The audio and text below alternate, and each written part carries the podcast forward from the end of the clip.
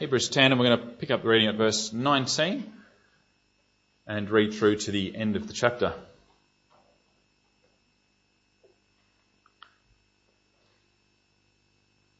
Hebrews 10 from verse 19. Therefore, brothers, since we have confidence to enter the holy places by the blood of Jesus, by the new and living way that he opened for us through the curtain, that is, through his flesh, and since we have a great priest over the house of God,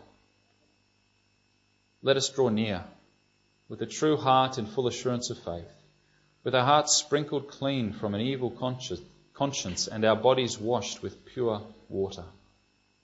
Let us hold fast the confession of our hope without wavering, for he who promised is faithful. And let us consider how to stir up one another to love and good works not neglecting to meet together, as is the habit of some, but encouraging one another, and all the more as you see the day drawing near.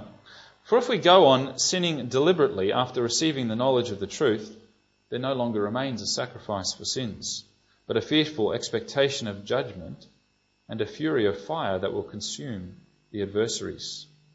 Anyone who has set aside the law of Moses dies without mercy on the evidence of two or three witnesses. How much worse punishment do you think will be deserved by the one who has trampled underfoot the Son of God and has profaned the blood of the covenant by which he was sanctified and has outraged the Spirit of grace? For we know him who said, Vengeance is mine, I will repay. And again, the Lord will judge his people. It is a fearful thing to fall into the hands of the living God. But recall the former days when, after you were enlightened, you endured a hard struggle with sufferings, sometimes being publicly exposed to reproach and affliction, and sometimes being partners with those so treated. For you had compassion on those in prison, and you joyfully accepted the plundering of your property since you knew that you yourselves had a better possession and an abiding one. Therefore, do not throw away your confidence, which has a great reward. For you have need of endurance, so that when you have done the will of God, you may receive what is promised. For yet a little while, and the coming one will come and will not delay. But my righteous one shall live by faith, and if he shrinks back, my soul has no pleasure in him. But we are not of those who shrink back and are destroyed, but of those who have faith and preserve their souls. Our text this evening is verses 24 and 25. Congregation, I have to give the uh, parents uh, a warning as we begin this evening. I'm going to be using some words that some might consider dirty, uh, vulgar, uh, foul language. In fact, some of the, the adults here might be a, little offended by some of the language that I use tonight, uh, because to use these words in some Christian circles, people might look at you in utter disgust. People might call you some rather nasty names if you use these words. Well, what are these dirty words that I'll be using this evening? Here we go.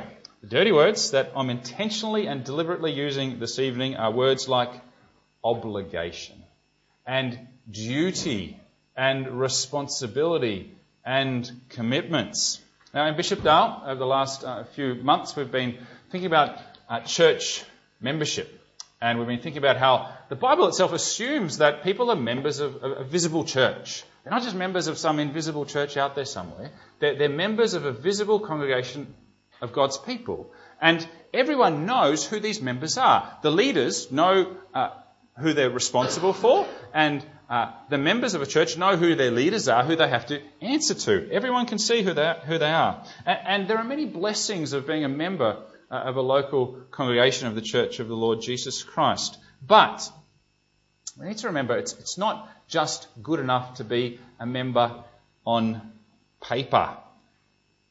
Having your name on the membership list of a church is not really good enough. Me- for membership to be a blessing to you and a blessing to others, we need to be members in practice. And that means we have to, to take up the duties, the obligations, the responsibilities of church membership. if we're to be a blessing to others. So, congregation, what are your duties and obligations and responsibilities to one another as church members?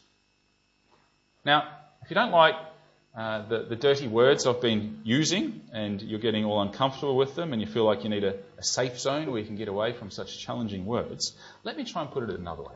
Uh, what does the New Testament call us to in our mutual relationships to, to other brothers and sisters in the faith?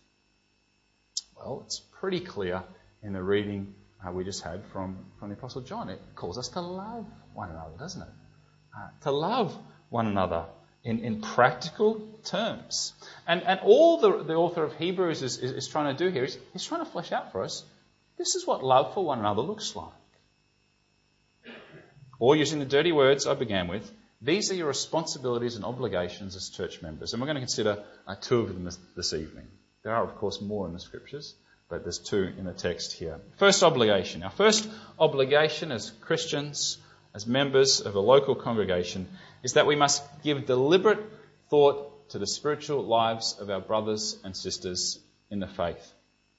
We see this uh, in our text, uh, verse 24. Let us consider how to stir up one another to love and good works. And, the word consider uh, there means to, to fix your eyes upon something and give it careful consideration and careful, careful thought. And, and what we're being urged here is to, to lift our eyes off ourselves and to fix our eyes uh, on our brothers and sisters uh, in the faith, to, to think about uh, their spiritual struggles, to think about their physical needs, to, to think about their challenges and, and heartaches. It's, it is, of course, possible to be a, a church member on paper and do none of these things. But this is one of the primary obligations we have as Christians to look to the interests of the person sitting next to you and behind you and in front of you. And this, of course, is a, in our culture, it's a, it's a revolutionary way uh, of thinking about church life because, uh, as, of, as you're probably aware, you know, in our culture, consumer is king. That's why people church shop. They're not thinking about others. Well, how can I be a great blessing to others? They're thinking about, well, I'm the consumer, and how can my personal needs and desires and preferences be met? Uh, someone once likened the prevailing attitude to church life as seeing the church like a restaurant. And uh, at a restaurant, of course, you, you know, make demands, and, and if the, the establishment doesn't meet your demands, well, you, you go somewhere else and you, you take your, your business elsewhere. So, when, and when the church is a restaurant, you say, waiter, don't like this sermon, take it away and bring me another one that I like. Or you say, uh, uh, waiter, over here, uh, I don't like this instrument or this song. Can, can, you, can you bring another one? Or, uh, uh, waiter, over here, I don't like this, these people here. Can you kind of shift them up the back or put them out of the road here so I don't have to, don't have to be near them? Um, and what happens when, when consumer is king is that church life becomes a, about me. But the writer of Hebrews is saying, well, church life is not about me. Uh, being a church member means I'm going to have to consider uh, others. I don't come to church and expect people to, to make a fuss of me. I, I come to church and expect to, to minister uh, to others, to consider others, t- to lift my eyes upon them. And we notice here that this is not just a job for the elders and the ministers. I'm sure people ask you, well, who's the, the minister in the, in the Reformed Church of Dovedale, Dovedale? And I hope you don't always just say, well, Andre does all the ministry here. Uh, biblically speaking, uh, we're all meant to minister. Uh, we're all meant to, to serve. The minister, of course, the pastor has a particular task, special role. But notice the text says, and it's repeated time and time again through this chapter, uh, verse 24, let us, let us, let all of us. It's an all inclusive phrase. Let every single Christian do this. Not just those who are mature in the faith, not just the, the older folk, but all of us, to consider how we might uh, stir one another up to, to love and good works. Now, the word uh, stir in, in verse 24, it's actually a bit weak in terms of translation. A, a better word there is to provoke. We're meant to, to provoke one another. And I'm sure kind of most of the, the families have one of those children in their in a family who, who likes to provoke the other ones. You know, tell the kids to go and brush their teeth, and there's this one kid, and they hang on to the toothpaste for ages, and they, they go to put it down, and just when the other one goes to pick it up, they take it back, and, and then they take a bit longer, and then the other person finally gets the toothpaste, and they accidentally bump them, and they get toothpaste everywhere, and that child thumps them. They've provoked them. And and here, this, this is the idea. We're meant to provoke each other, not to provoke a, a negative response or, or to provo- provoke a discontent uh, in the church, but we're clearly meant to provoke each other to what the text says is, is love and good works. We're, we're to provoke each other to love. Love for God, love for each other, love for the world out there. We're, we're to provoke each other to good deeds to stir one another up to go and do those good works God has prepared in advance for us to do. We're commanded to provoke. We all have a ministry of provocation. And this uh, ministry of provocation actually requires um, careful planning and plotting and scheming. It's not something that generally happens spontaneously for us. Uh, to be able to do this, we need to give it some careful thought. There needs to be some preparations. What a, what a wonderful way to prepare for worship. Right? Your repertoire of preparing for, for evening worship. Uh, you've, you've, had your afternoon nap for some of you, and, and, and, and you've got your clothes ready, you, have prayed, you've got your Bible, you've got your store of peppermints. Uh, here's something else for you to do. Uh, give careful consideration to who you're going to provoke wouldn't it be wonderful if, as we gathered as God's people, we had just one person in mind we were going to provoke to some love and good works? If, if we thought about my elder, how am I going to help my elder in, in, their calling? How am I going to provoke them? Or, or we think of that, uh, that, that, young mother and we think, how can I provoke her? I might tell her I've been praying for her and that uh, in, the week ahead I'll, I'll come and help her to, to, do something. Or, or perhaps you just think of someone serving in the church and, and, and you know it's just some, some job no one pays attention to, and you think, I do that every week, and I'm just going to go up to them and I'm going to say, Thank you, you're doing a wonderful job, and I want to encourage you in it. That's the idea. We're to provoke one another. Surely, surely there is someone we know in church life we can provoke to love and good deeds. And uh, we all know provocation has an effect. That's the idea of it. It's, it's meant to get someone to do something. On Monday mornings, when I check my emails, sometimes I get the uh, occasional uh, provocation uh, in relation to a Sunday sermon. Um, there's, there's one member in particular, these, these are positive provocations. Um, there's one member in particular, and, and he, he likes to send through uh, these witty rhymes about, about the sermon and, and what's been helpful and, and how it's um, taught him certain things. And, and, of course, you know what that does. In, the week ahead, it, it provokes me to, to give myself again to, to, to my labours with increased enthusiasm and vigour. Uh, that's what provocation does. That, that's what we can do for each other. That's what we're obliged to do for each other, to provoke each other to keep the faith, to provoke each other to use the gifts that Christ has given us to build up the body of Christ, to provoke each other to greater fidelity to Christ and the gospel, to provoke each other to, to more faithful witness to Christ in the world, to provoke each other to bolder obedience to our Lord Jesus Christ. Who ever thought you'd be called to the ministry of provocation? But that's the calling for all of us. That's our first obligation as church members, to provoke one another. That's obligation one. Now, obligation two. Obligation two is to meet regularly and consistently with our fellow Christians. Look at verse 25. Not neglecting to meet together as is the habit of some. And this, of course, is the Bible's clearest statement that we should gather together for corporate worship. So here I go again with, a, with another dirty word. If you're a Christian and if you're a member here, you have an obligation to gather to worship with God's people. This is not a church tradition. This is not simply some reformed church thing that we do. This is the word of God. Do not give up meeting together. Or we can frame it positively uh, keep on meeting consistently and regularly with other members of your local church. Well, but I want you to notice here that this isn't just about kind of attending a worship service. Uh, this isn't just about being here on Sunday night and kind of slipping out uh, as soon as the service is finished. This is actually connected with what has actually gone before it. This is meant to be the context in which our ministry of provocation takes place. It's very difficult to provoke one another to love and good deeds if we don't actually meet together. You can't provoke anyone when you're sitting at home listening to a sermon on your MP3 player. Uh, this, this gathering of the church, this is where we're meant to do our best provoking. Corporate worship services, fellowship group meetings, uh, prayer meetings. This is where we provoke one another. It's interesting that um, we see here that uh, people forsaking the gathering of the church uh, isn't a modern phenomenon. It was already happening. Uh, we see in the, in the first century here, it was already a problem.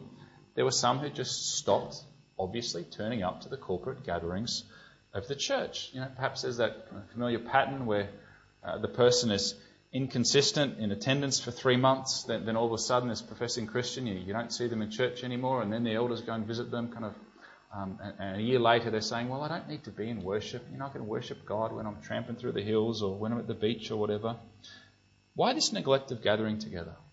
Well, perhaps it's because these Christians were were being persecuted. Uh, we, we, read there that these Christians were being persecuted. I mean, they were even getting their, their belongings uh, confiscated. Uh, we're, we're, told later on in, in, chapter 12 that there was the chance these, these Christians might be called to shed their blood uh, for their faith. That's perhaps a, a pretty weighty reason, uh, some might say, for not gathering. You might die for your faith. One of the things that impresses me about the Belgic Confession article that we read a little earlier uh, is, is not just that it uses all the dirty words that I've been using this evening, but it urges Christians not to withdraw from the visible church. It uses the strongest possible language to tell us don't withdraw from the church. Don't give up meeting with the church. It states that if you're a Christian, it's your obligation to join this assembly wherever God has established it, even if civil authorities and royal decrees forbid and death and physical punishment result. Has it sunk in? Don't give up meeting together, even if it gets you killed. And you've got to realize that many people who subscribe to the Belgian Confession did that and died for it. They died for this belief. You, you can never say that the Belgian Confession is just oh, some dry intellectual doctrinal tome. These people died for these truths, and one of the truths they were willing to die for was church membership and the obligation and the need, the need for us to gather together as believers. And I hope you'll understand it becomes clear why they saw this as such a great need. Now, the text doesn't actually tell us why the people weren't gathering together.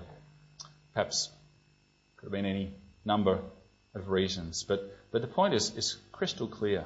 You, you can't be living out New Testament Christianity if you're not meeting regularly and consistently with other believers. You just can't fulfill the commands of the New Testament if you're not in a visible gathering of the church of the Lord Jesus Christ. But there's actually another direction this text is going with this demand that we not forsake gathering together. Because the context of this passage, as, as we read on, you will have noticed, the context of this passage is that these people were in danger of apostatizing from the faith. There was a danger that people might turn away from faith in our Lord Jesus Christ. And, and these commands are set in the context of if you, if you want to persevere, if you want to keep on keeping on in the Christian faith, this is what you need. You need people provoking you. You need to be gathering together in the visible bodies of believe, visible body of believers. Um, you need to persevere, and these are the things that you need to do in order to persevere. In fact, this is the whole aim of the book of Hebrews. Uh, the book of Hebrews was written to, to, struggling Hebrew Christians to tell them, persevere in the faith. Don't give up uh, in, on your faith in Christ. Because in becoming Christians, these uh, Hebrew believers thought they'd lost. Because what they'd lost is temple worship. Temple worship was impressive, outwardly magnificent. Temple worship was impressive, and what had they gained?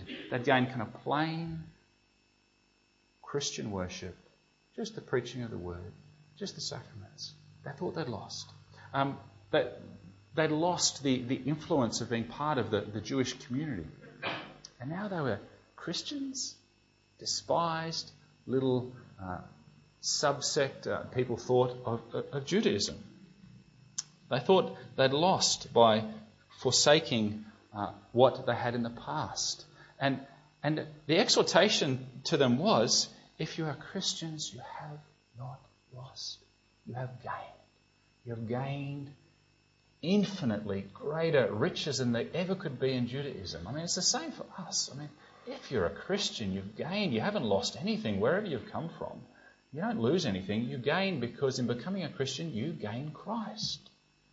You gain Christ. And, and the whole thrust of the book of Hebrews is to show us that Christ is far better uh, than anything the Jews ever had in their past. Christ is a better leader than Moses ever was. Christ is a better priest than the Old Testament Levitical priesthood. Christ is a better sacrifice than any of the Old Testament sacrifices ever were. Christ is a better mediator of a better covenant, the new covenant, in his blood. And the book of Hebrews is saying, how can you go back? How can you go back? And if you don't want to go back, this is what you need to do provoke one another, meet together persevere in the faith. So your perseverance in the Christian faith, in, a sense, depends upon fulfilling these obligations. Uh, so this puts the should I worship on Sunday twice question in a different perspective. Let, let's phrase that question in Hebrews 10 language. Do you want to make it to the heavenly kingdom? Are you concerned about brothers and sisters that gather with you that they too will persevere until the end? Well, gather frequently and regularly to provoke one another to love and good deeds. So there's two obligations here in this passage that each and every Christian who's a member of this church is called to. This is what the New Testament commands of us. This is what you've actually vowed to do if you're a member of the church here. This is what you need to do to persevere in the faith. But why else should we take up these obligations? Well, uh, clearly in the context here, there's, there's another reason, and that is uh, grace. God's grace compels us to take up these obligations. Um, these, these verses here actually mark a turning point in the book of Hebrews. Uh, here in chapter 10, the book of Hebrews changes from the indicative mode, so the mode of this is what God has done, this is what God has done in Christ, this is what He's done for you, and it changes to the imperative mode which is the, the mood, the mood of command. This is what you are to do in response. This is what you are called to do in light of God's grace. And here in particular, um, you get almost a, a summary of, of, what's gone before in the whole 10 chapters uh, of, of, the book of Hebrews. So You get this summary in verses uh, 19, uh, 20, 21, and 22 uh, of the grace of God to us in our Lord Jesus Christ. And, and there's, there's two uh, elements in particular of God's grace that, that were shown there. Uh, there in verse 19, uh, we're reminded that we have confidence to, to enter the holy places by the blood of Jesus. And in the Hebrew mind, you've got to understand the one place you could not enter was the holy place in the tabernacle. You couldn't even get near it. No way. And so that meant you, you could not come close to God. You couldn't be in the presence of God. You couldn't truly know Him and be near Him. And now, through the, the blood of our Lord Jesus Christ, there's a way for, for the Christian to come into the holy place. Uh, you could say, as it were, for the Christian to come through the, through the palace gates, to go past the, the guardhouse, to go down the hall, to go through the dining room, and to come to the Father's bedroom. And, and, and, we don't have to tiptoe into the bedroom. We're welcome to come with confidence to the Father. That's, that's the blessing that we have with Christ as our, as our mediator. Sinful, fallen human beings such as we are, coming with boldness. Boldness to the God of all glory and purity, knowing that He'll welcome us. And not only do we have, do we have boldness, verse 21 reminds us we have a, a, great priest over the house of God. This is the second aspect of God's grace that uh, the book of Hebrews wants to highlight for us. And when we think of the priesthood, we often think of sacrifices, and of course, of Christ offering the, the perfect sacrifice. But the The priest was called also to offer supplications and prayers and petitions on behalf of his people. See, the priest knew his people and he would come and he would pray for his people. Jesus Christ knows his people. He knows us. He knows our fears. He knows our weaknesses. He knows our struggles. He knows our temptations. And he petitions the Father in every area we need petitioning for. He carries his people on his heart, so to speak, and he comes into the presence of his Father and he prays for us. You want to know the only reason that you'll be able to get to next Sunday and still be a Christian? It's because you have a high priest in heaven and he prays that your faith will not fail. Hebrews 7:25 says he is able to save completely those who come to God through him because he always lives to intercede for them. What grace God has shown us in giving us a high priest in heaven, the Lord Jesus Christ. What is the appropriate response to those who've, who've received this grace, this boldness to come into God's presence, this wonderful high priest who brings our burdens to God? Well, the appropriate response is clear, isn't it? We, we need to give deliberate thought to how we can spur one another on to love and good good deeds. We, we need to, to continue to, to gather together and provoke one another. We have responsibilities and obligations and commitments and duties, brothers and sisters. And if you know the grace of our Lord Jesus Christ, these aren't dirty words, are they? They're simply the way that we say, Lord, I love you. I thank you for your grace to me and I love you. Amen. Let's uh, respond by singing together of, of our desire to, to respond to the, to the manifold grace of God shown to us.